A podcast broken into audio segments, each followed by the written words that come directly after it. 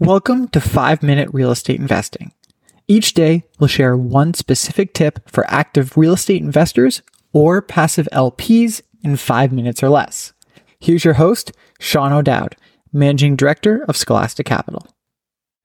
Good morning. Hope you are doing well. It is December 21st, 2023, and we're going to be talking about property management today. Specifically, should you do your own property management or should you outsource it to a property management firm? Or if you're an investor on the LP side, should you be investing in a fund that does its own property management or really is that a red flag? And should you be looking externally to a fund that uses external property management? So let's break this down. The key punchline here, and I'm sorry to say this, is that it actually really truly depends. But I'm going to tell you what it does depend on. The first thing that you should be thinking about when trying to make this decision about property management versus doing it in house is what I call the call rate per property. For example, if you buy a property, what is the percentage chance that you are going to hear from that property in any given month? Now, for us, for our properties, we do Class A single family and really high end school districts. It's a very specific niche. For us, our call rate is 12.8% chance, meaning any given month, there is a 12.8% chance I hear from that property. That's relatively low. If you think about it from a year's perspective, it means we should expect to see between one and two phone calls a year per property. And if you look at it, that and you go, okay, well, one to two phone calls, that's manageable. Like we don't, we don't need an external property management firm charging seven and a half percent of gross rent to t- pick up the phone twice in a yearly period.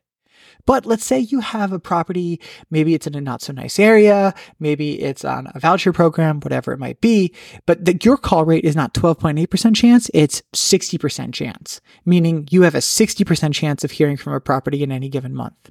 Extrapolate that over the year and you're getting a lot of phone calls. And that is a lot of in-house effort and work that needs to be done. In that case, going external to a property management company could be the best thing to do to free up your time. So that's things, that's big issue number one. And consideration set number one is call rate per property per month. The second thing I'd be thinking about is scale. Where are you today and where do you want to be?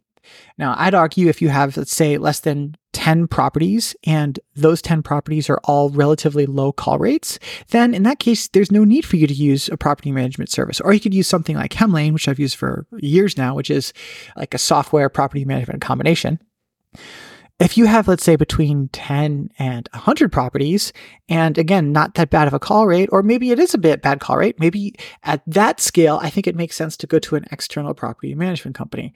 10 to 100 is, is a pretty significant amount of volume. And if you have a high call rate per property per month, you're probably doing a lot of maintenance calls, or your team is doing a lot of maintenance calls.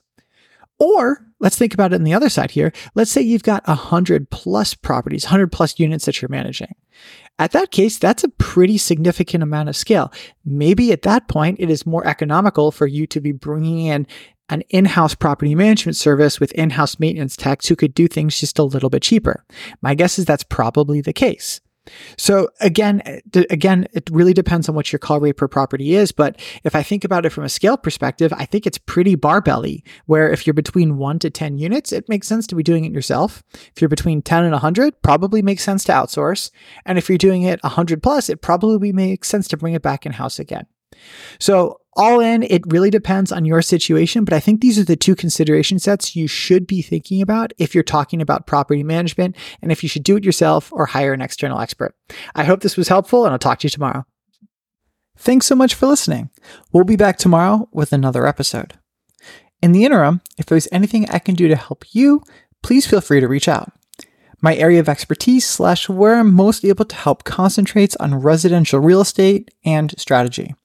I'm the managing director of Scholastic Capital, a real estate fund that buys single family homes in highly elite school districts and then rents those homes to tenants on three plus year leases. I began my career at Boston Consulting Group, also known as BCG, and graduated with honors from the Wharton School. If there's anything I can do to help you, please feel free to reach out. And if not, I'll see you tomorrow.